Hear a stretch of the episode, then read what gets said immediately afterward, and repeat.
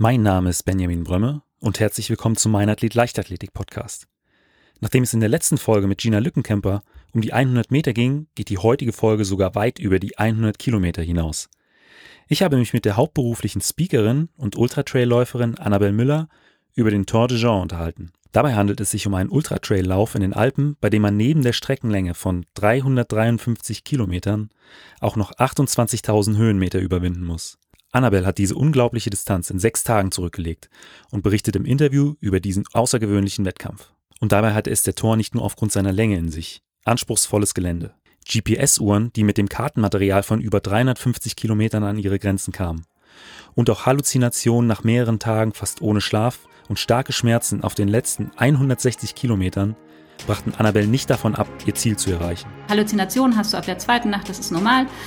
Aber da wusste ich tatsächlich nicht mehr so richtig, ob das jetzt Realität ist oder ob ich, ob das, ob ich jetzt irgendwie träume. Also ich, ich habe irgendwie so diesen Bezug verloren. Ist das Wirklichkeit oder ist das nur noch Fantasie?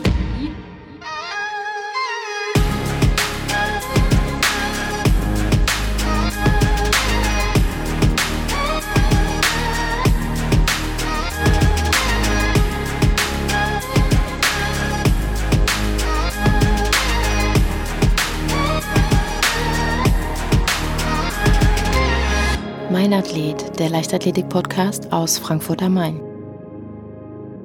Dann herzlich willkommen, Annabelle. Hallo Benjamin. Ich habe es eben schon im Intro angesprochen. Äh, du bist äh, Ultra-Trail-Läuferin. Äh, beim Tour de Jean im letzten Jahr bist du über 350 Kilometer unterwegs gewesen, 28 Höhenkilometer, muss man sagen. eine unglaubliche Leistung. Wir kommen nachher nochmal explizit zu diesem, zu diesem Wettkampf. Aber meine erste Frage ist, wie bist du denn zum Ultra Trail gekommen?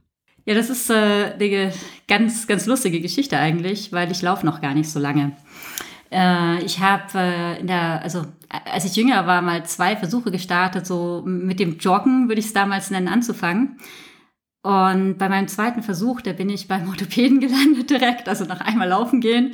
Ähm, und der hat mich dann einmal durchgecheckt und meinte so, also wenn Sie Ausdauersport machen wollen, dann gehen Sie besser mal Radfahren. und meinte halt irgendwie, ja, mein Körper sei überhaupt nicht fürs Laufen gemacht und ich habe das dann auch lange Zeit äh, nicht gemacht, bis ich äh, vor etwa zwölf Jahren, äh, da war ich im Vertrieb und dann habe ich noch die Regionalleitung dazu bekommen. Und da war ich halt einfach unheimlich viel unterwegs und Laufen war da einfach die einfachste Möglichkeit, sich noch irgendwie fit zu halten. Ja, und da hat das dann auch geklappt. Ich habe mir da ein Buch gekauft. Ich weiß, ich habe extra rausgesucht. Das war von Dieter Baumann. Äh, und äh, mir ein paar gute Laufschuhe gekauft. Äh, und ich weiß noch, mein, mein erstes Laufziel, das war noch nicht mal ein Wettkampf, sondern ich habe damals in Landau in der Pfalz gewohnt. Also in Nussdorf, genauer gesagt. Und von meinem Garten aus konnte ich über die Weinberge hinweg die St. Anna-Kapelle sehen. Und ich habe damals gar nicht geguckt, wie weit das ist. Für mich war das nur einfach unheimlich attraktiv. Und es war damals auch unglaublich weit für mich, einmal sozusagen von mir zu Hause bis zur St. Anna-Kapelle zu laufen und wieder zurück. Und im Rahmen meines äh, jetzigen Vortrags habe ich das mal nachgeschaut. Das sind ungefähr 10 Kilometer und 250 Höhenmeter.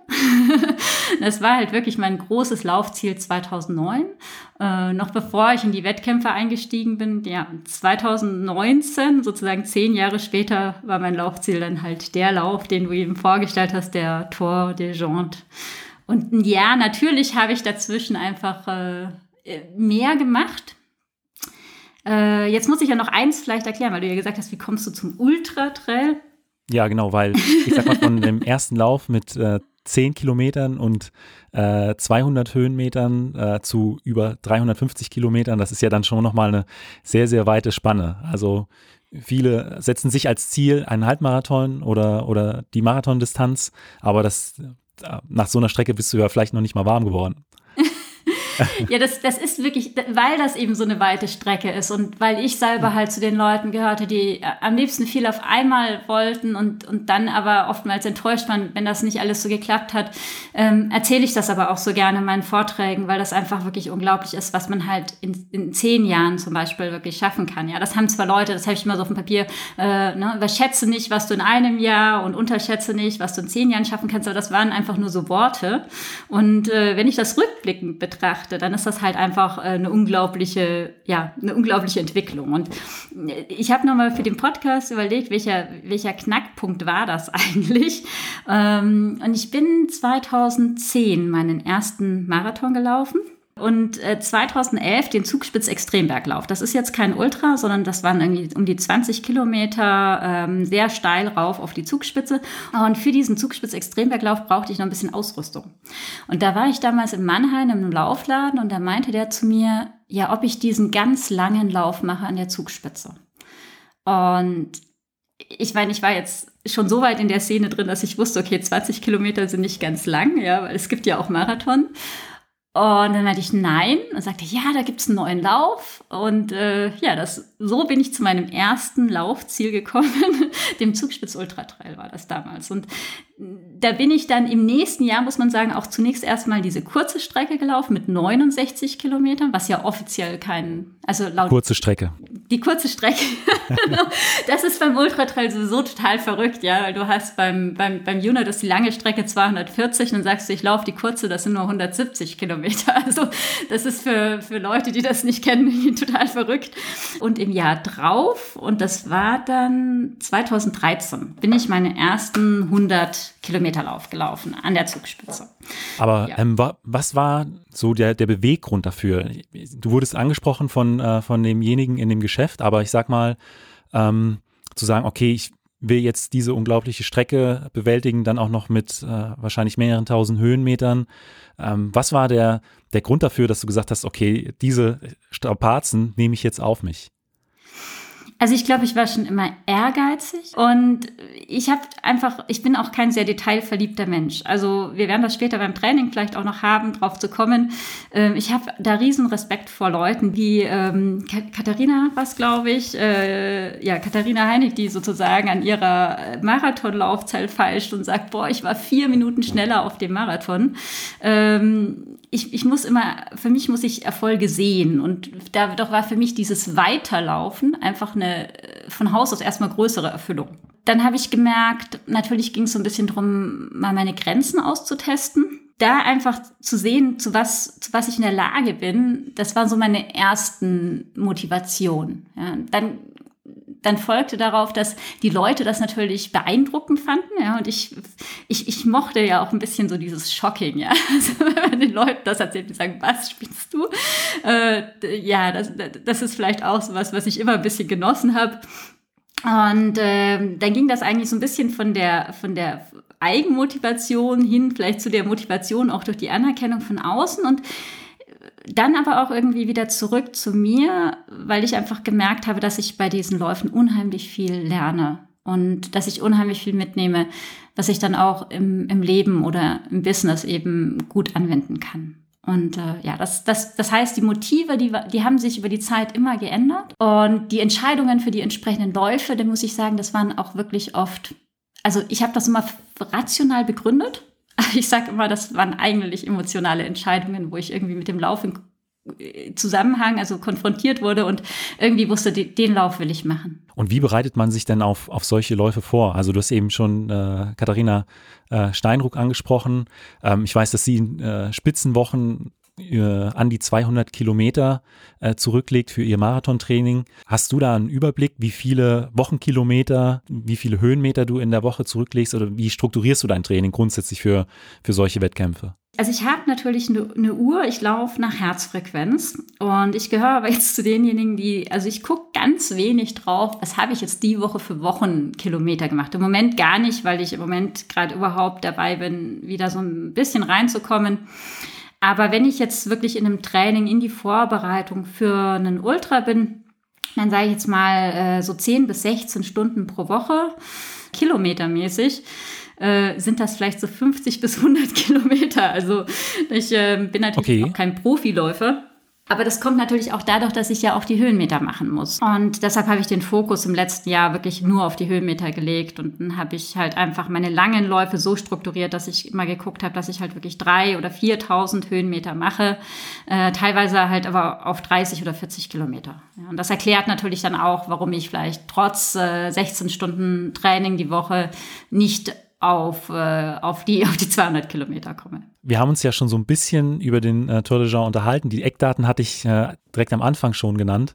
Äh, vielleicht kannst du jetzt aber mal so ein bisschen was zu diesem, äh, zu diesem Wettkampf erzählen. Wo findet der statt? Wie viele Teilnehmer sind da mit dabei? Wann äh, findet das Ganze immer statt? Der Tour de Jean ist, ja, man kann so sagen, es ist einer wirklich der längsten und härtesten Ultratrails, glaube ich, die es auf der Welt gibt. Es gibt immer noch irgendwas, was noch länger und härter ist oder irgendwie anders.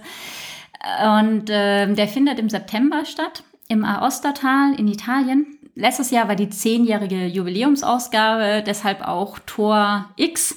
Ja, in Kennerkreisen wird der Tor de Gens eh nur Tor abgekürzt. Und der Tor hat natürlich eine ganz besondere Atmosphäre, weil er, ist, er gehört mit dem Ultra Trail de Mont Blanc so zu den gefragtesten Läufen. Also es bewerben sich jedes Jahr so viel mehr Läufer, obwohl es jetzt eine verrückte Distanz ist. Es bewerben sich immer deutlich mehr Leute, als sie nehmen können. Und ich habe auch zwei Jahre gebraucht. Also ich habe im ersten Jahr 2018 habe ich keinen Startplatz bekommen.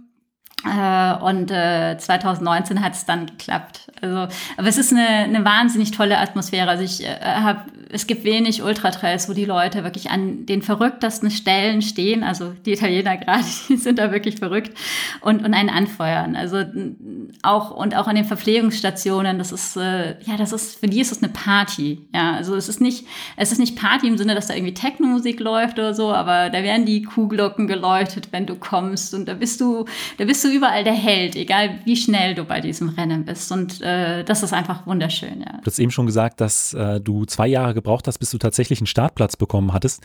Wie viele Starter sind denn dann äh, tatsächlich zugelassen? Ich dachte einfach immer 700, aber in dem Jahr, wo ich äh, gestartet bin, waren es äh, 900 irgendwas. also um die äh, knapp 1000 Läufer. Mal erstmal aufrunden. Wie viele kommen dann ungefähr an am Ende? Also 357 äh, Starter sind nicht ins Ziel gekommen. Das ist relativ viele. Es hat aber auch damit zu tun, dass 2019, also wir sind bei 20 Grad und Sonnenschein gestartet. Noch bevor die Baumgrenze war, ähm, war es dann wirklich bitterkalt und ich habe dann auch meine Jacke angezogen. Es ging dann relativ schnell in Schnee über. Also wir hatten wirklich äh, nicht ein bisschen Schnee, sondern wir hatten also knöcheltiefen Schnee am ersten Pass. Und das hat drei Tage angehalten. Also wir hatten drei Tage äh, Wintereinbruch, würde ich sagen, im Anfang September. Da ist in Italien normalerweise ist da äh, noch wirklich äh, ja Sommer. Hochsommer vielleicht nicht mehr, aber, aber sehr sommerlich warm. Also dann nach, nach dem vierten Tag hatten wir wieder 30 Grad und Sonnenschein, genau das Gegenteil. Wie bist du, wie bist du denn am Anfang in dieses Rennen reingegangen? Also hast du dir äh, im Vorfeld schon einen Plan gesteckt, ich äh, laufe pro Tag äh, eine bestimmte Strecke an Kilometern? Gibt es da Wegpunkte, die man äh, innerhalb, äh, weiß ich nicht, bis zum Ende des ersten Tages erreichen muss, wo man dann vielleicht auch übernachtet? Oder, oder wie bist du an diesen Lauf rangegangen am Anfang? Ja, man hat da natürlich ein, ein, bisschen eine Vorstellung von dem, was man pro, pro Tag, äh, pro Nacht übrigens auch laufen möchte. Also man läuft da auch die Nacht durch. ähm, man kann zwar eben auch mal schlafen, aber also an den, an den Refugs maximal zwei Stunden und teilweise waren es wirklich auf eine Stunde begrenzt, weil so viele Leute gleichzeitig schlafen wollten in dem Jahr, dass sie einfach äh, gesagt haben, da geht maximal eine Stunde und manchmal hattest du auch Pech, dass kein Bett frei war.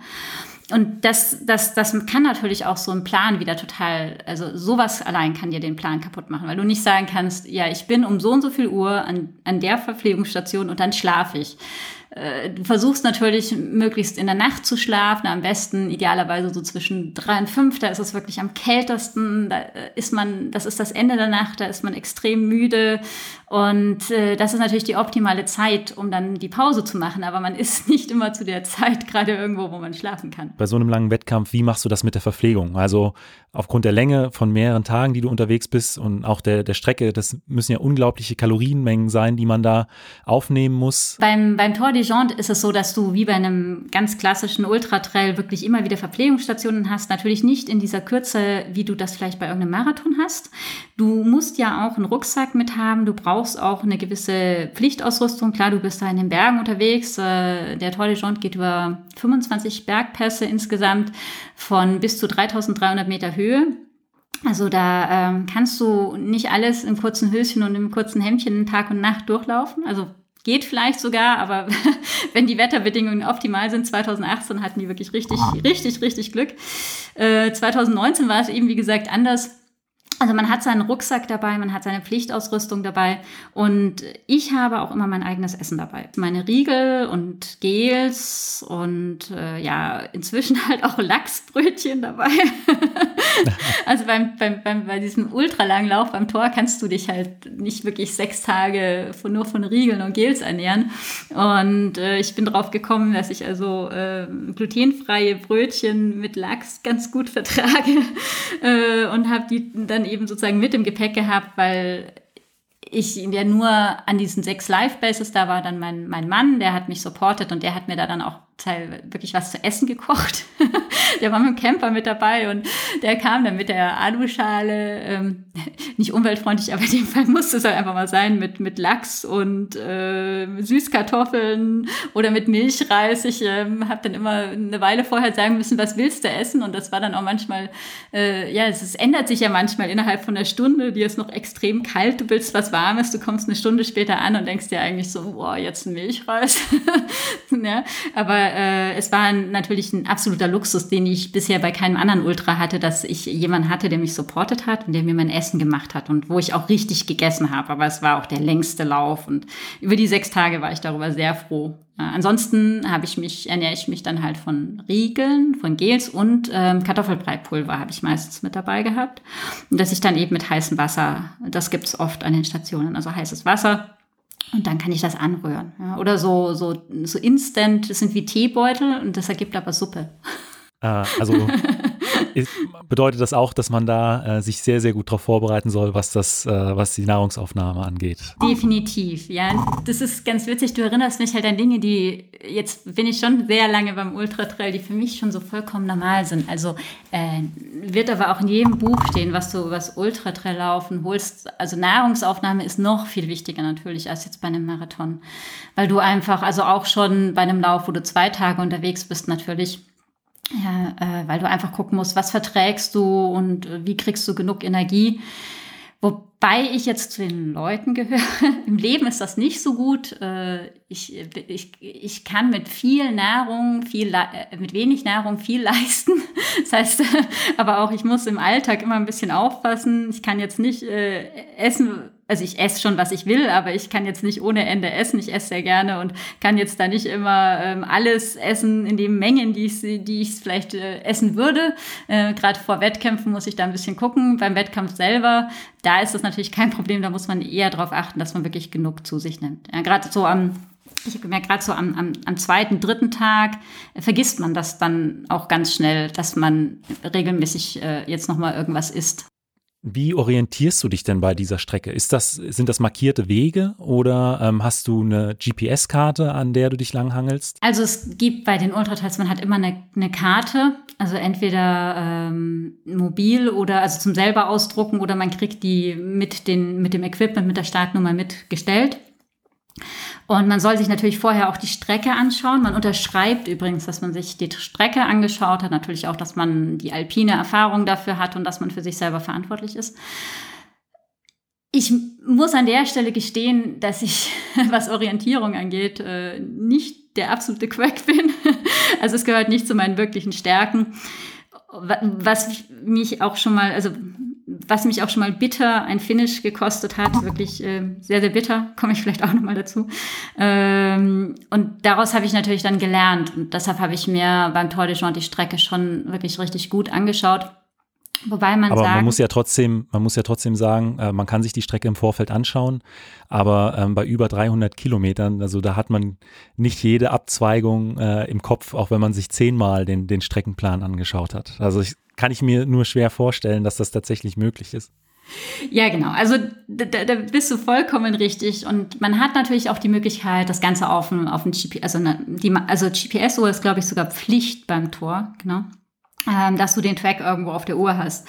Aber ich habe halt auch schon mal die Erfahrung gemacht, dass das Problem ist, bei einem 300 Kilometer Lauf gibt es kaum eine Uhr, äh, wo du das draufkriegst als Ganzes, ohne dass du so extrem große Abweichungen hast, dass du dass es dir eigentlich schon fast keine große Hilfe mehr ist. Also dass das äh, Kartenmaterial zu viel Speicher äh, Ja, braucht, ich habe im Vorfeld mit, ich, die, ich bin mit der äh, Phoenix 3 oder, nein, die Phoenix 5 habe ich mir sogar von meinem Mann geliehen. Und da haben wir im Vorfeld, habe ich noch mit Garmin gesprochen, die waren dann auch äh, wirklich hilfreich, aber die sind wirklich selber auch verzweifelt, weil sie es nicht geschafft haben, zuerst diesen Track auf die Uhr zu kriegen. Dann einfach auch gesagt haben, der ist viel zu groß, der hat viel zu viele Punkte, wenn du es einfach überlegst von den Kilometern her. Ähm, ich habe auch mal einen getroffen, der hat gesagt, er, er, er teilt das irgendwie in Stückchen und macht sich sozusagen von Base Station zu Base Station die Abschnitte. Ich habe mich damit auch mal kurz beschäftigt, aber da kommt meine zweite Schwäche dazu. Ich bin kein Technikfreak und ich habe das tatsächlich nicht hingekriegt und die Garmin-Leute haben mir das jetzt so auch nicht sagen können, wie ich das jetzt hinkriege, diesen Track zu schneiden.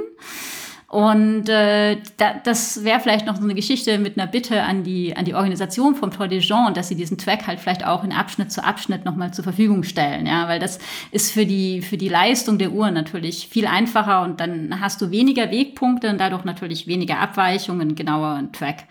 Ja, letztendlich muss man aber eines sagen, beim Tour de Jean zumindest, da sind die Beschilderungen so gut. Und ich bin im Jahr zuvor den Swiss Peak äh, 360 gelaufen. Das war auch der Lauf, wo ich dann bitter gescheitert bin, weil ich mich eben an einer Stelle mal echt bös verlaufen habe. Ähm, aber ich glaube, bei deiner letzten Frage komme ich nochmal zu. Äh, und, und, und da war es eben einfach so, dass sie gesagt haben, ja, die, die Fähnchen, die werden von den Kühen gefressen. Ja, äh, wenn es natürlich sehr windig ist, dann weht's die weg. Das muss man sich natürlich vorstellen, da oben äh, auf 2.000, 3.000 Meter Höhe. Äh, und natürlich gibt's dann aber auch auf der einen oder anderen Stelle gibt's Wanderer oder unten im Tal, die diese Fähnchen so süß und nett finden und dann nehmen die die mit. Und dann, dann hast du halt oftmals keine Beschilderung an manchen Stellen. Beim Swiss Iron Trail war das hin und wieder so, beim Swiss Peak 360 war das sehr oft so. Und beim Tour de Jean, die haben einfach eine riesen Anzahl an Menschen, die den Lauf unterstützen. Die Leute in der Gegend kennen den Lauf, die ähm, nehmen keine Fähnchen mit und die verteilen jeden Tag. Also sie sind jeden Tag, glaube ich, zwei, dreimal ausgerückt von jeder Verpflegungsstation und haben neue Fähnchen verteilt. Und also deshalb hat man dann ein sehr, sehr guter organisierter Wettkampf. Der Tour de Jean ist wirklich einer der besten organisierten Läufe mit dem, mit dem UTMB, würde ich sagen. Die wirklich super professionell und äh, ja, auch ihm entsprechend die Ausschilderung. Ich hatte jetzt an einer Stelle, wo ich mal das Gefühl hatte, also zwei, aber die zweite Stelle war einfach dem geschuldet, dass ich einfach viel zu wenig geschlafen hatte. Und die erste Stelle beim Tour de Chant, da hat mir mal ein Fähnchen gefehlt und da war ich unsicher, ob ich mich verlaufen habe. Das war aber auch ein bisschen aus, aus einer Kopfsache heraus, weil ich das einfach mit meine größte Angst war, weil ich einfach im Vorjahr genau aus diesem Grunde gescheitert bin. Du hattest es ja am Anfang schon angesprochen. Äh, ihr hattet drei Tage lang äh, einen ungewöhnlichen Wintereinbruch während des Wettkampfs. Ähm, wie bist du mit dem Wetter zurechtgekommen und gab es da auch brenzliche Situationen? Am Anfang bin ich mit dem Wetter tatsächlich sehr gut zurechtgekommen. Also natürlich war das, es war schon überraschend, weil wir wussten zwar, dass es recht kalt werden würde, aber mit Schneefall hat vor allem in diesen Mengen. Also hat, glaube ich, keiner mit gerechnet. Und das war aber am ersten Pass war das noch richtig lustig. Ja, da bist du natürlich auch noch, die Beine sind noch frisch und da weiß ich, bin ich sogar noch im Steh einfach so ein ganzes Stück abgefahren auf der Rückseite äh, und hatte richtig Spaß. Äh, es wurde halt dann nachts auch ähm, wirklich sehr, sehr kalt. Und äh, am zweiten Pass ist mir dann blöderweise auch noch mein Stock abgebrochen, aber das hatte überhaupt natürlich nichts mit dem Wetter zu tun. Das ist noch eine andere Herausforderung. Ja, weil man normalerweise, bei, also bei, beim Tour de Jonte haben tatsächlich alle Trailrunning-Stöcke dabei. Ja, bei kürzeren Läufen ist das so ein bisschen Geschmackssache. Aber bei so einem langen Lauf ist das wirklich essentiell. Ähm, und dann hatte ich aber zum Glück Ersatzstöcke, zumindest in der, in, in, in, ab 20, 30 Kilometer, die ich noch zu laufen hatte in der nächsten Live-Base. Ähm, da, da, das Vorteil war, dass ich mich warm gehalten habe, weil ich vielleicht auch nochmal deutlich schneller gelaufen bin, als ich vielleicht mit Stöcken gewesen wäre. Ähm, aber dann kam noch ein Eissturm und das Gefährlichste, was wir wirklich, äh, was, also das, was ich als am gefährlichsten mitempfunden habe, das war am höchsten Punkt. Am Lawson auf 3300 Meter ist der insgesamt hoch äh, der Pass und äh, da kurz so 100, 200 Höhenmeter unter dem Gipfel, da ging die Sonne unter und dann, es war so halb neun, würde ich sagen. Und dann wurde es halt wirklich von einem auf den anderen wurde es bitterkalt. Und dann ist diese geschlossene Schneedecke, die da noch lag, äh, die von den anderen vorher schon festgetrampelt wurde, die wurde so zu einer spiegelglatten Eisfläche. Und jetzt ist das alles relativ flach bis kurz vom Gipfel, dann wird es nämlich richtig steil.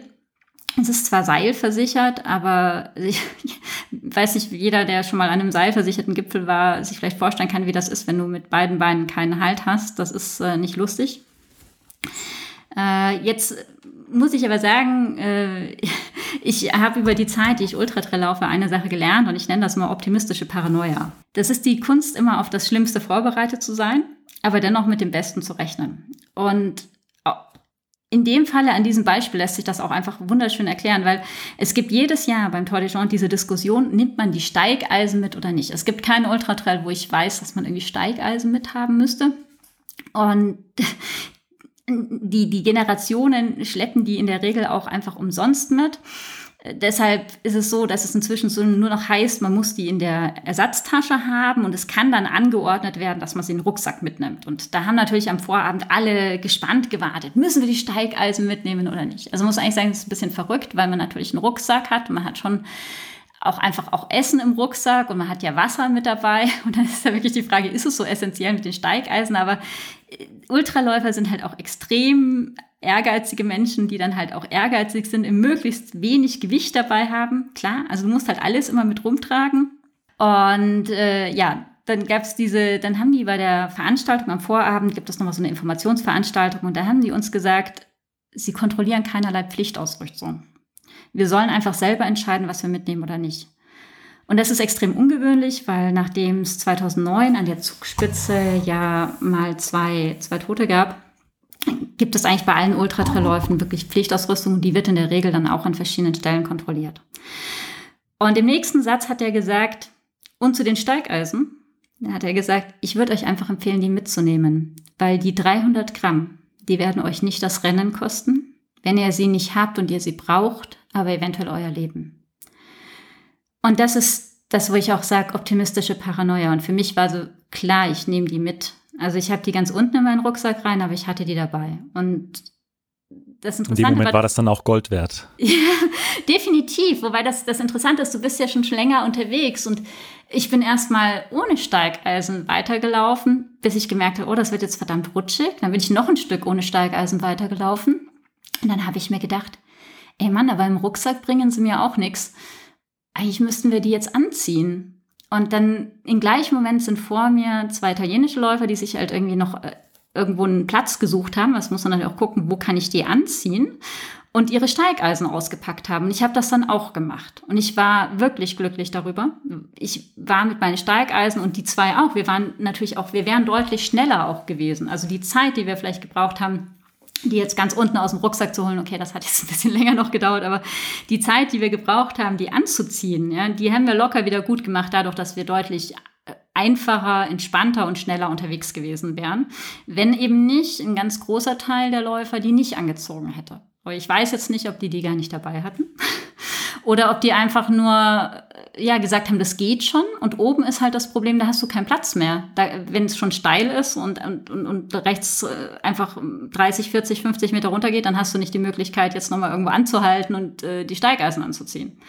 Ja, und dann war es natürlich zum einen eine gefährliche Situation, äh, zum anderen habe ich mich auch ein bisschen natürlich geärgert, weil ich mir dachte, boah Mensch, ich könnte jetzt hier auch deutlich schneller sein aber du musst natürlich auf die anderen ersten Rücksicht nehmen und dann hast du halt immer Angst, dass einer von dir vor, vor dir einen Abgang macht. Ja, auch das ähm, willst du tatsächlich, also das willst du nicht erleben.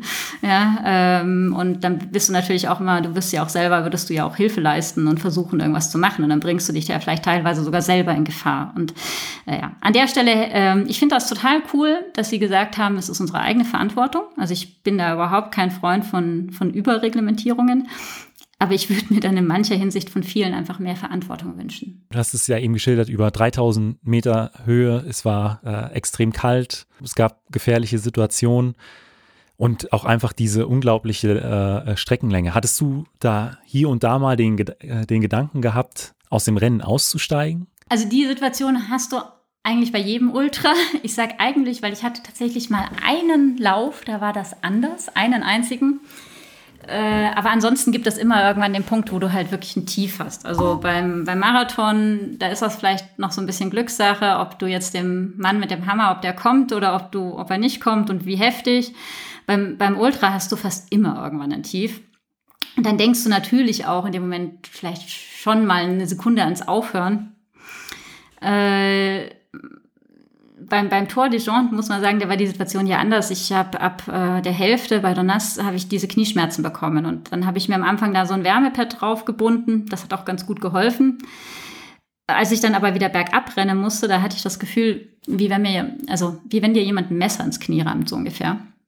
Und äh, das dann wirklich aber bei jedem Schritt. Und ein kurzes Stück weiter, was dann, dann konnte ich plötzlich dieses Bein nicht mehr anbeugen. Ja, es ist, war was, was ich noch nicht kannte. Also ich bin wirklich mit so einem, mit so einem steifen Bein habe ich dann versucht, diese hohen Stufen hin, hinunterzukommen. Und äh, das war unglaublich schmerzhaft. Also ich habe mich schon öfter mal gequält bei einem Lauf, aber ich, ich habe meinen, meinen Mann im Nachhinein, der hat mich ja supportet und der sollte auch Fotos machen. Und ich habe den äh, gefragt, weil ich natürlich für den Vortrag ein Bild gesucht habe von dieser entscheidenden Stelle und dann habe ich keins gefunden. Ja. Und wir waren noch wandern danach und dann habe ich ihn mal gefragt, meine Freundin noch dabei, ich gesagt, sag mal, warum gibt es eigentlich kein Bild? Weil ein bisschen war ich sauer, dass, das, dass es kein, kein gescheites Foto gibt.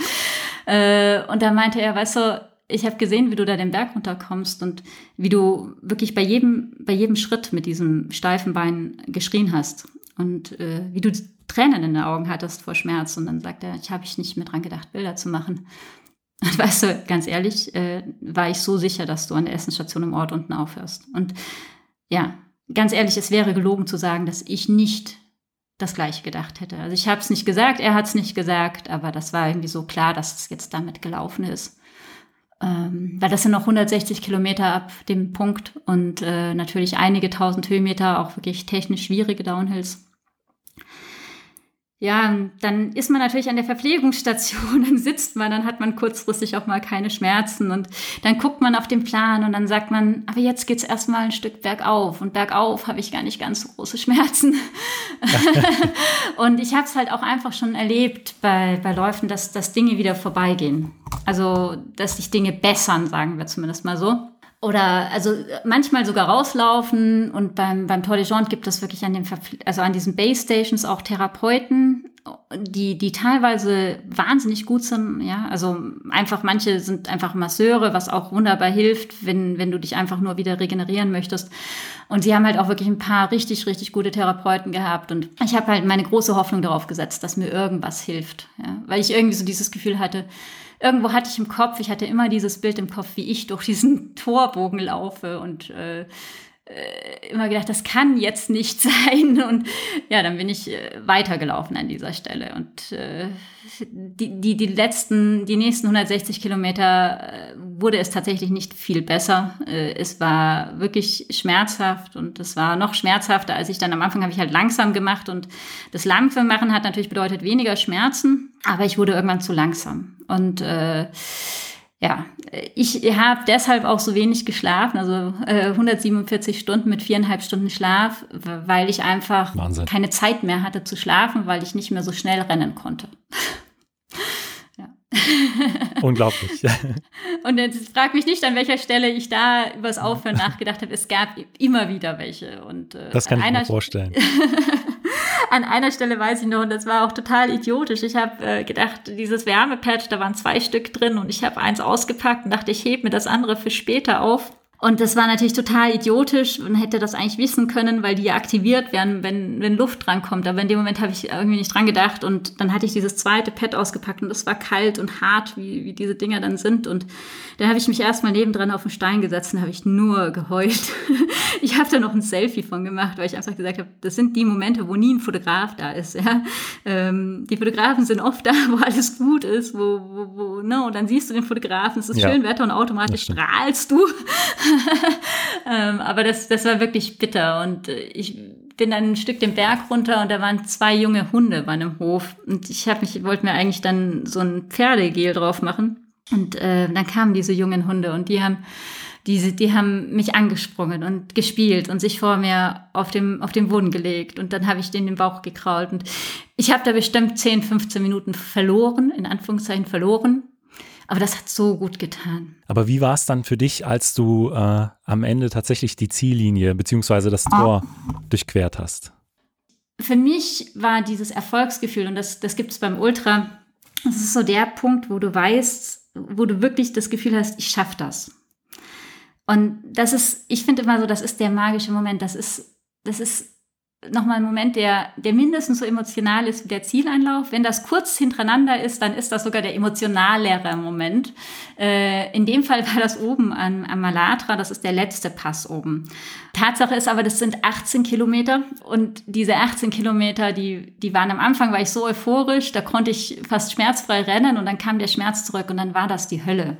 Also ich habe mich wirklich extrem, weil es geht da nochmal wirklich 1000, 1400, ich weiß ja, also mehr über 1000 Höhenmeter nur bergab und äh, das letzte Stück ist enorm technisch und verblockt und und ich habe, weil ich so Schmerzen hatte und weil ich nicht wusste mehr, was mit diesem Bein jetzt auch ist. Also ich hatte die ganze Zeit schon das Gefühl, dass nicht wirklich was, dass strukturell nichts kaputt ist, sonst hätte ich das überhaupt nicht gemacht. Aber in dem Moment habe ich tatsächlich mal alles in Frage gestellt, weil ich mir gedacht habe, was tue ich hier eigentlich? Und dann läuft natürlich wenn du da hinten bist bei diesen hinteren und äh, wo ich dann jetzt war, da laufen alle nicht mehr wirklich gut. Und dann denkst du dir, boah, wir sind lauter Krüppel hier und das Leben ist doch so schön und warum tut man sich das an? Und das ist doch total verrückt. Und äh, da haben die Leute an den Seiten brava, brava geschrien und ich, ich war in einer ganz anderen Stimmung.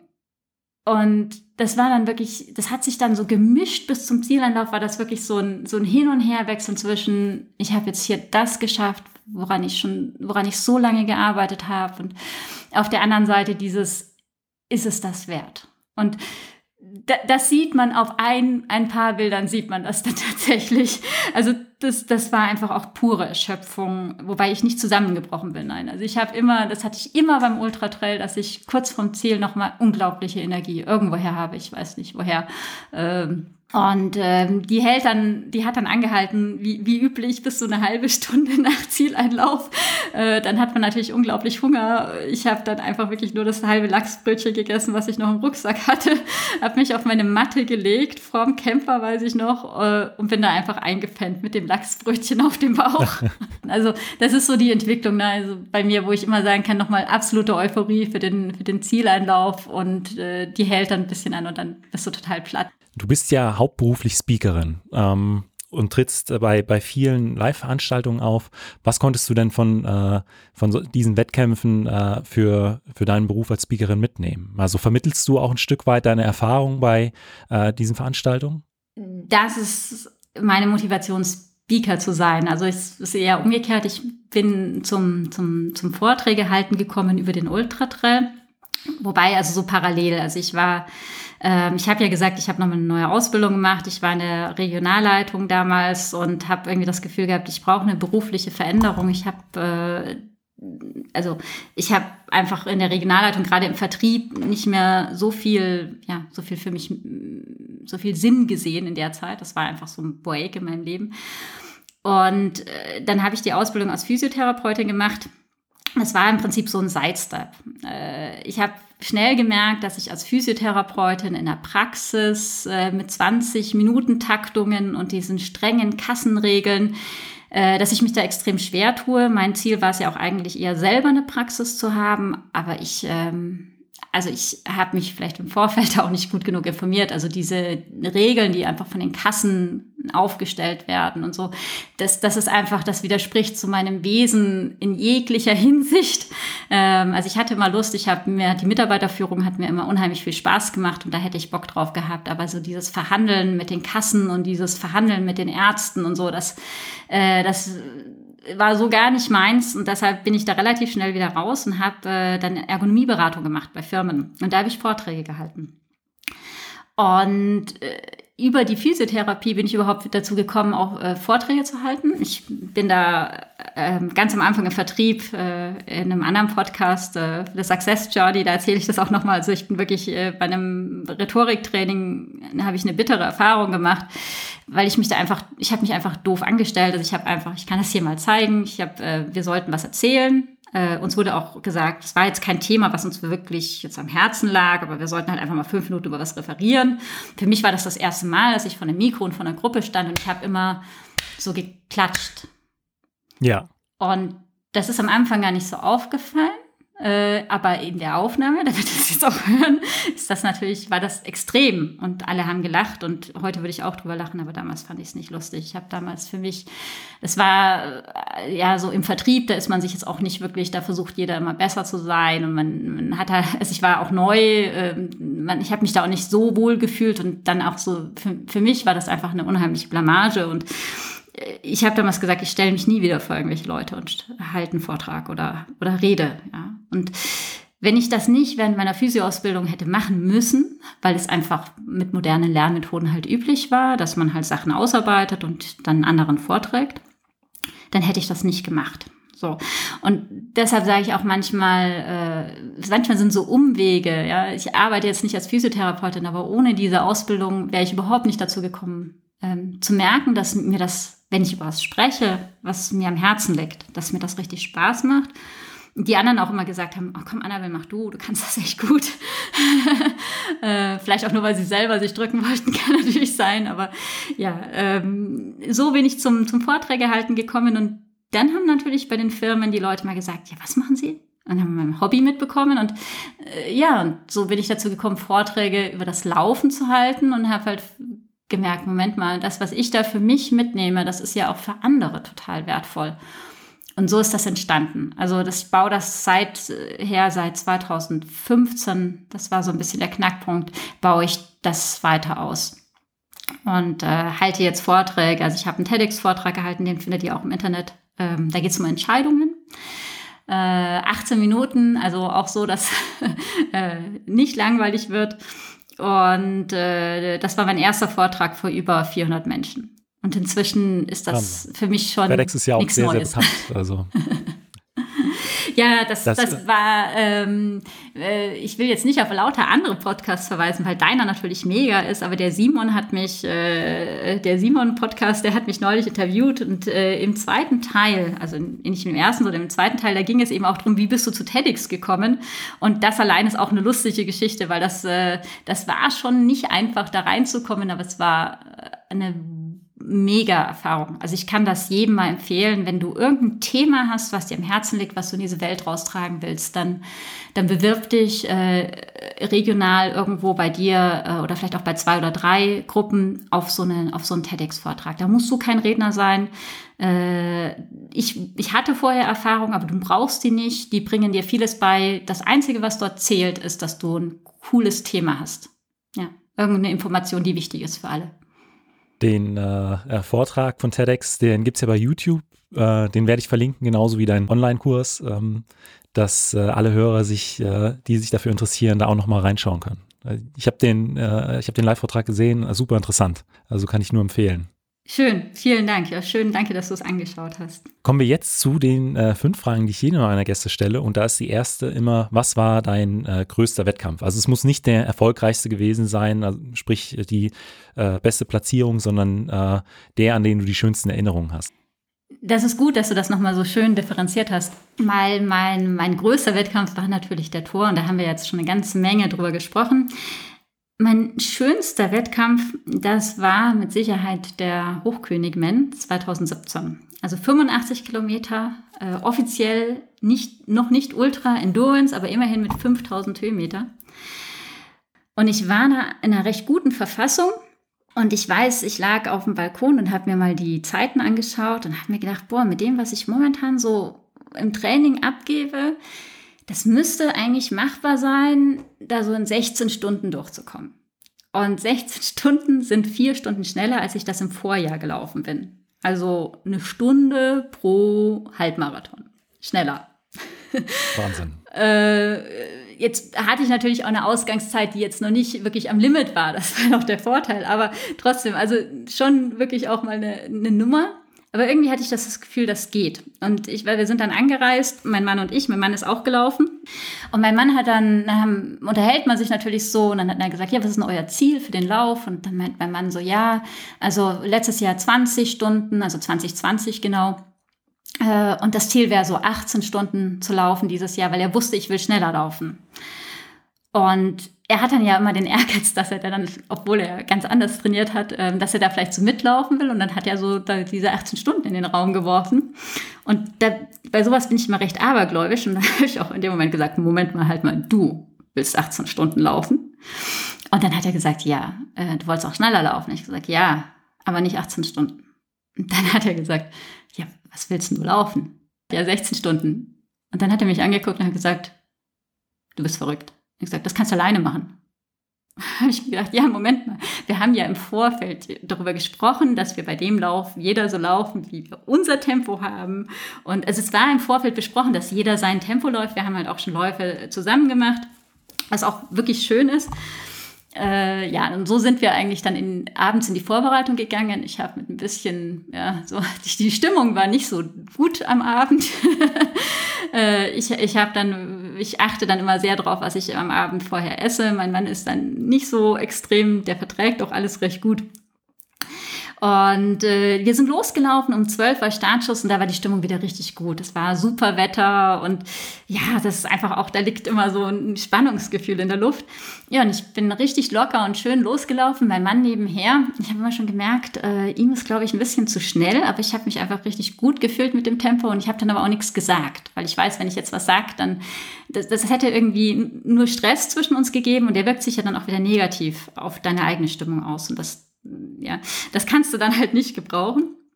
Äh, also sind wir einfach so gelaufen und nach, nach der ersten Verpflegungsstation hat mein Mann dann am, ging es nochmal wieder bergauf und dann hat er gesagt, komm, lauf zu. Äh, ist in Ordnung, lauf zu, ähm, aber ich kann das Tempo nicht mitgehen. Und ich habe mich so locker gefühlt und so wohl gefühlt mit diesem Tempo. Und ich weiß, im Vorjahr habe ich an dieser Station gedacht, boah, vor noch, ne, noch 70 Kilometer, ist total verrückt. Also da habe ich ne, auch so dieser Unterschied. Und in dem Lauf lief es halt auch einfach richtig gut. Ich weiß noch, dass ich äh, am, am, am letzten Anstieg äh, zum Sterzer, Staatserhaus, äh, da habe ich dann nochmal zwei Frauen überholt. Da habe ich mich natürlich schon auch gefreut, weil ich wusste, so viele Frauen können da eigentlich vor mir nicht sein. Das war so mein Gefühl. Und am, am Staatserhaus und fragt die so ganz euphorisch, äh, ja, wie viele Frauen sind denn schon von dem langen Lauf jetzt hier runter? Und dann meinte der so, ja, du bist ungefähr Zehnte. Und das hat mich im ersten Moment, dachte ich mir so, boah, das war jetzt nicht der Plan. und dann habe ich mir aber, habe ich aber wirklich geschafft, schnell den Schalter umzulegen und zu sagen, komm, du hast doch deine Zielzeit. Und ich wusste, dass ich diese 16 Stunden noch schaffen kann. Und das, das, das war so der Wahnsinn, auch weil ich mir gedacht habe, boah, ne, also äh, ja, äh, dass ich, dass ich einfach alles gegeben habe am Schluss. Und ich bin dann mit, um 16.10 Uhr ungefähr, also zehn Minuten eigentlich nach meiner offiziellen Zielzeit, bin ich in den Ort unten eingelaufen. Das war mir dann aber vollkommen egal wegen dieser zehn Minuten, weil ich wusste, ich war über vier Stunden schneller als im Vorjahr. Und ich habe das einfach nur genossen, weil dieser Lauf von Anfang bis zum Ende, also es war natürlich gab es Tiefs und es gab Momente, wo es anstrengend war und ähm, am Schneeberg, da wo ich eben auch die Hose ausgezogen habe, da habe ich mir gedacht, boah, aber es hat nichts wirklich wehgetan. Und das ist äh, mit äh, einer der wenigen Läufe, wo halt, äh, wo mir nichts wehgetan hat. Und äh, ja, dann, dann bin ich in dieses Ziel eingelaufen und in dieser Kurve, da saß natürlich so wie, also äh, Zeitnehmer und dann, dann schreit er, da kommt die dritte Frau. Und ich wusste das in dem Moment nicht. Und dann knallt nach rechts und links so diese, diese, diese, ähm, also die haben so, so Rauchdinger, die dann so hochknallen und so. Und ich habe dieses Zielbild noch, das habe ich hinter mir hängen. Die Hörer sehen das jetzt nicht, du, du kannst das vielleicht sehen.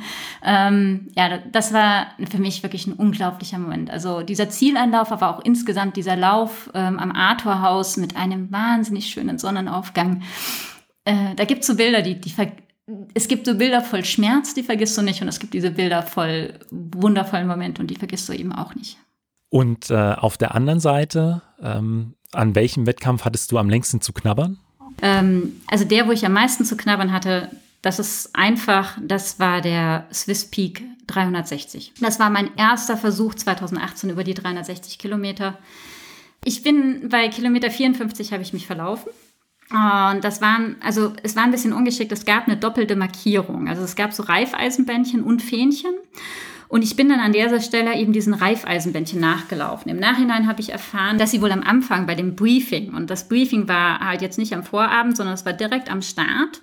Und es war äh, über die Lautsprecheransage akustisch extrem schwer zu verstehen. Es war nur auf Englisch, aber auf einem französischen Englisch äh, und auf Französisch. Und ich habe kaum was verstanden, also eigentlich so gut wie gar nichts. Ich habe dann immer nur gewartet beim Briefing, dass sie sagen irgendwie important und dann irgendwie nochmal eine Pause machen, weißt du? Da wurde das wohl angeblich gesagt, dass man eben an einer Stelle nicht diesen Bändchen nachlaufen soll, weil es ein Radrennen gab und die die gleichen Reifeisenbändchen verwendet haben. Äh, Murphy's Law, ich wusste das nicht äh, und bin dann sozusagen auf den, auf den Berg raufgelaufen, auf den ich gar nicht hätte raufgemusst. Hab oben am Berg festgestellt, hier geht's aber nicht weiter. Hab dann die äh, Organisation angerufen, also diese äh, die, die Notrufnummer sozusagen. Ähm, da ging dann keiner ran. So, das ist erstmal kein gutes Gefühl, weil das eine Notrufnummer auch ist, wo du dir denkst, boah, wenn ich jetzt wirklich ein Problem habe und da geht keiner ran, Anrufbeantworter ist nicht so toll da verlierst du natürlich auch Zeit. Also es verging dann einige Zeit. Ich habe selber gesucht. Ich bin ein Stück wieder runtergelaufen, zurückgelaufen zur letzten Markierung und so, wie man das dann halt eben so macht und habe aber einfach nichts gefunden. Ich habe auf meine Uhr geguckt. Laut meinem Track war ich richtig. Da wären wir aber wieder bei dem Problem. Ich hatte damals die 360 ähm, Kilometer auf die Uhr komplett gemacht. Ich hatte keine so neue Laufuhr und der hat halt einfach große Abweichungen reingemacht äh, und deshalb konnte ich das nicht sehen, dass ich eben äh, nicht ganz richtig war. Ich war halt oberhalb, also weit über dem eigentlichen Weg. Und das konnte die Uhr nicht erkennen. Und dann haben die äh, irgendwann zurückgerufen und dann haben die festgestellt, dass mein GPS-Tracker nicht funktioniert. Ich habe fünf Stunden gebraucht, um wieder auf den richtigen Weg zu kommen. Also insgesamt habe ich gut fünf Stunden verloren. Und ich habe das, eigentlich hätte ich das schon abgehakt. Ich habe, mein Mann meinte aber, komm, wenn du Gas gibst, du kannst das ja noch schaffen. Ne? Bei so langen Läufen muss man tatsächlich sagen, da hat man natürlich einen gewissen Puffer hinten raus. Und dann, dann bin ich auf der richtigen Strecke gerannt wie eine Irre, kam an die erste Verpflegungsstation äh, und habe festgestellt, ich habe anderthalb Stunden aufs Zeitlimit. Also für mich total euphorisch, super klasse. Und die meinten so, ja, ich sei die Letzte und sie hätten jetzt schon ewig auf mich gewartet. Äh, und dann sagte dann noch, ach übrigens, da hinten, äh, da geht's weiter, aber es kann sein, dass die Markierungen äh, von der anderen Seite vielleicht schon eingesammelt werden. Also ich soll mir da keine Gedanken machen, ich soll einfach immer Simplon Pass äh, mich nach den Wegweisern von der Wanderung richten das kann halt auch nur jemand sagen, glaube ich, der, der selber noch nie ein Ultra gelaufen ist. Und allein darauf beruht diese Aussage. Also zu sagen, äh, da hat vielleicht schon jemand die Markierungen weggemacht, wenn du in der Nacht über einen Pass musst. In der Vornacht, also ich bin ja, das wäre die zweite Nacht gewesen, in der Vornacht war es extrem neblig. Und mein Gedanke war nur, boah, wenn das wieder so neblig wird, du kannst halt Wanderwegweiser, die kommen nur an Abzweigungen und die sind halt auch äh, im Nebel so gut wie gar nicht zu sehen. Und auf so, ja. auf so Pässen siehst du auch nicht die Wege immer perfekt. Ja, du läufst ja auch über Wiesen und so weiter. Äh, ich habe mir dann gedacht, egal, ähm, ich habe nochmal geguckt, Stirnlampe, Ersatzstirnlampe. Ich habe das alles nochmal gecheckt an so einem Hof davor und die haben dann gefragt, ja, was ist hier eigentlich los? Dann habe ich denen noch erzählt mit dem Rennen und habe mir gedacht, oh, ist auch schön, die wissen wenigstens noch, dass ich jetzt darauf gehe, weil ich wusste ja auch, mein GPS-Tracker geht nicht. Das kam ja mit dazu, ne? Ähm, ja, dann, dann bin ich über diesen Pass gelaufen und zum Glück waren die Markierungen alle da. Aber ich hatte, es war extrem neblig und ich habe tatsächlich äh, nicht viel gesehen und ich hatte die ganze Zeit die Angst, was ist, wenn diese Marker jetzt weg sind. Ich habe nur immer im Kopf gehabt, ich habe noch eine Rettungsdecke, ich habe noch ganz viel zum Anziehen und ich, ich würde hier nicht erfrieren und wenn ich nicht mehr weiter weiß, dann bleibe ich, wo ich bin und warte, bis die Sonne wieder aufgeht. Ähm, und ich habe es dann aber geschafft und ich bin aber noch drei Nächte gelaufen. Also ich bin bis Kilometer 200 gelaufen. Und äh, dann habe ich mal von oben schon sozusagen die Grand Dixence gesehen. Dann gab es aber noch mal einen riesen Umweg und unten, bevor es hochging, also man muss doch mal hoch zu dieser Passsperre, also unheimlich beeindruckendes Bild. Ähm, dann habe ich gefragt, wie lange ist es noch? Und er hat gesagt, eine Stunde. Und ich habe da meinen Mann schon gesagt, ich gesagt, wenn ich um 7 Uhr oben bin, dann habe ich noch eine dann habe ich Zeit, meinen Rucksack aufzufüllen, was zu essen und eine halbe Stunde zu schlafen. Und dann laufe ich weiter. Und wenn ich aber nicht mehr schlafen kann, weil ich bin schon drei Nächte gelaufen ohne Schlafen, das war schon sehr grenzwertig in der Nacht zuvor. Also wirklich, äh, da wusste ich nicht mehr so richtig, also Halluzinationen hast du ab der zweiten Nacht, das ist normal. Aber da wusste ich tatsächlich nicht mehr so richtig, ob das jetzt Realität ist oder ob ich, ob das, ob ich jetzt irgendwie träume. Also ich, ich habe irgendwie so diesen Bezug verloren. Ist das Wirklichkeit oder ist das nur noch Fantasie? Und das ich habe immer diese Fähnchen angelangt. Das, das, das war wirklich schon ähm, sehr grenzwertig. Und ich hatte dann auch tagsüber schon diese Halluzinationen, also dass so ein Fels zum Beispiel aussieht wie ein Gesicht und so. Aber damit konnte ich tagsüber recht gut umgehen. Ja. Also ich, ich kenne das ja. Ähm, aber ich hab, hatte einfach Angst, in die, in die vierte Nacht ohne Schlaf zu gehen, über 3000 Meter. Ich wusste, was jetzt kommt, weil ich bin das schon mal im Vorjahr ähm, im Vorjahr bei einem kürzeren Lauf schon mal gegangen, diese Strecke. Und da geht's lang, über 3000 Meter, sehr technisch, viele Steine, natürlich nachts kalt, vielleicht auch vereist. Ja, mein GPS-Träger ging nicht. Der hatte auch dort dann auch keiner ausgetauscht. Also auch das war, war eine Gefahr. Und ich war mit einer der letzten. Also es waren auch nicht mehr viele Läufer da. Es gab auch keine ähm, Schlussläufer. Normalerweise gibt's halt Läufer, die hinten hinter dir nochmal gucken, dass, dass keiner auf der Strecke ist. Äh, ja, das, das alles war schon eine Sache, wo ich gesagt habe, boah, nee, äh, ist, ist mir echt riskant, aber wenn ich jetzt noch mal eine halbe Stunde schlafen kann, dann sage ich dir ehrlich, dann wäre ich weitergelaufen. habe dann aber um Punkt 7 Uhr war ich noch nicht oben dann habe ich meinen Mann angerufen und habe gesagt, äh, ich höre hier auf. Und ich glaube, merkst immer noch jetzt, wenn ich natürlich das so vielleicht ausführlich erzähle, dass das einfach 200 Kilometer, drei Tage, drei Nächte und du trainierst ja auch für so einen Lauf. Du bereitest dich vor, abgesehen davon, dass die Startgebühren, ja, also die liegen halt bei 700 Euro ungefähr. Ähm, aber das ist das Kleinste. Du brauchst die Ausrüstung und so. Da steckt so viel drin. Ähm, aber ich habe immer in meinem, meinem, meinem Vortrag bei TEDx auch gesagt, also die wichtigste Frage ist immer, kann ich mein Ziel noch erreichen?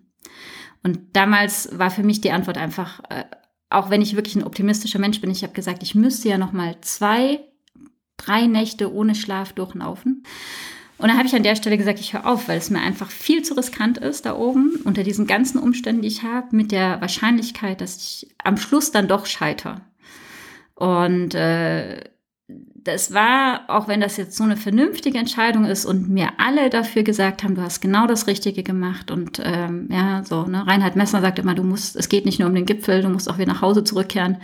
Und trotzdem war das eine schwierige Entscheidung und, und ich habe da schon lange dran geknabbert. Ja, also das ist bestimmt der Lauf, an dem ich am meisten geknabbert habe und wenn ich jetzt mal so erzähle, sage ich, war es auch mein schlimmster Lauf. Wir haben uns ja am Anfang schon mal ein bisschen über dein Training unterhalten und da ist, sind meine Fragen immer, was sind so die Trainingsinhalte, auf die du dich freust? Und gibt es auch äh, bestimmte Sachen äh, in, de, in, de, in, deiner Vorbereitung, auf die du eigentlich verzichten würdest, von denen du aber weißt, okay, das ist einfach wichtig, um sowas durchzustehen? Tatsächlich kann ich kein spezifisches Training sagen, aber äh, ich muss mich ganz oft zum Training aufraffen. Also natürlich freue ich mich, ja, wenn ich jetzt gerade einen entspannten Lauf habe, ich gehe mal eine Stunde locker laufen, muss ich mich dazu nicht aufraffen. Aber wenn ich ein intensives Training habe oder einen sehr langen Lauf habe, dann dann, dann sind für mich so die ersten drei Kilometer bei einem langen Lauf, die sind echt wirklich die härtesten und das einfach erstmal loslaufen. Und äh, bei dem intensiven Training würde ich auch mal sagen, so die ersten zwei Intervalleinheiten, ja, das sind so die Momente, wo ich so richtig ähm, abkotze, wenn man das jetzt so sagen darf. äh, und, und, dann fängt das an, mir aber Spaß zu machen. Ja, ich weiß das natürlich inzwischen und deshalb weiß ich, okay, da musst du halt jetzt durch. Ähm, aber ich glaube, anfangen ist das, was für mich mit am schwersten ist. Meine letzte Frage ist immer, was würdest du deinem jüngeren Ich mit auf den Weg geben? Es gibt natürlich unheimlich vieles, was ich jetzt beim Ultratraillaufen gelernt habe, wo ich wirklich sage, das kannst du fürs Leben, egal welches Ziel du hast, ob das jetzt ein sportliches Ziel ist, ein berufliches Ziel ist, ein privates Ziel ist, wirklich gut nutzen. Und dafür würde ich wirklich nochmal ähm, Mindset-Trail ans Herz legen. Ja? Und da habe ich mir überlegt, welche von den 20 Einheiten ist jetzt die, die ich euch, wenn ich nur eine aus, wenn ich nur eine Sache weitergeben könnte, welche wäre das? Und äh, da ist mir was eingefallen, das ist überhaupt nicht in dem Kurs mit drin. Und zwar ähm, wirklich zu sagen, mach dein Ding. Und mach dein, mein Ding ist etwas, was, was ich in meinem Leben viel zu spät gemacht habe. Äh, meine, meine Mutter und ja, auch meine Schwester, also mein Vater ist gestorben, als ich 18 bin. Die, die haben eine ganz andere Vorstellung davon, was Erfolg und vielleicht auch ein glückliches Leben ist. Und ich ähm, war sehr lange in dem Zwiespalt. Ich war, meine Schwester ist da ganz konform gegangen, so mit, mit dem, wie meine Mutter das sieht. Ich glaube, ich weiß nicht, aber ich vermute, sie ist auch glücklich damit. Ich, ich habe damit lange gehadert. Äh, meine Zeit der Rebellion hat aber von 16 bis 26 wahrscheinlich mindestens zehn Jahre angehalten, ja, wo ich relativ ziellos einfach nur so eine Dagegenphase hatte, äh, bis ich irgendwie gemerkt habe, was zugelassen habe zu spüren, was ich wirklich möchte und dem dann auch zu folgen. Und ich bereue im Grunde nichts, was ich in meinem Leben getan habe. Also ich habe äh, lange Zeit auch viel geraucht, viel Party gemacht und äh, ich war beruflich immer erfolgreich, das muss man sagen, parallel. Äh, aber äh, ja, nicht wirklich aus einer inneren Motivation heraus. Und das ist es, das Einzige, wo ich sagen würde, wenn ich das früher einfach erkannt hätte, wie viel, wie wichtig das ist, einfach dein Ding zu machen, ja, das Leben zu leben, das du leben möchtest und deinen Wünschen und Träumen nachzugehen und nicht denen von anderen. Man macht das ja oft gar nicht bewusst, sondern oft unbewusst. Dann, dann, dann hätte ich jetzt vielleicht einfach noch mehr Zeit, noch mehr Träume zu verwirklichen. Ja, also ich meine, es ist mal letztendlich, es ist wie es ist und ich habe viel dabei gelernt und viele Umwege waren sicherlich auch wichtig im Nachhinein. Aber wenn ich äh, den, den, den jüngeren Leuten oder Athleten oder Nicht-Athleten was mitgeben kann, dann ist es, äh, mach einfach dein Ding. Leb, leb deine Träume und äh, verlass dich drauf, dass das dann schon gut wird. Und wenn es tatsächlich, wenn du da ankommst und du bist nicht so happy, dann ist es ein Sidestep und dann wird es einen neuen Traum geben, aber es ist auf jeden Fall das, was sich richtig anfühlt. Annabelle, vielen Dank für dieses Interview. Gerne.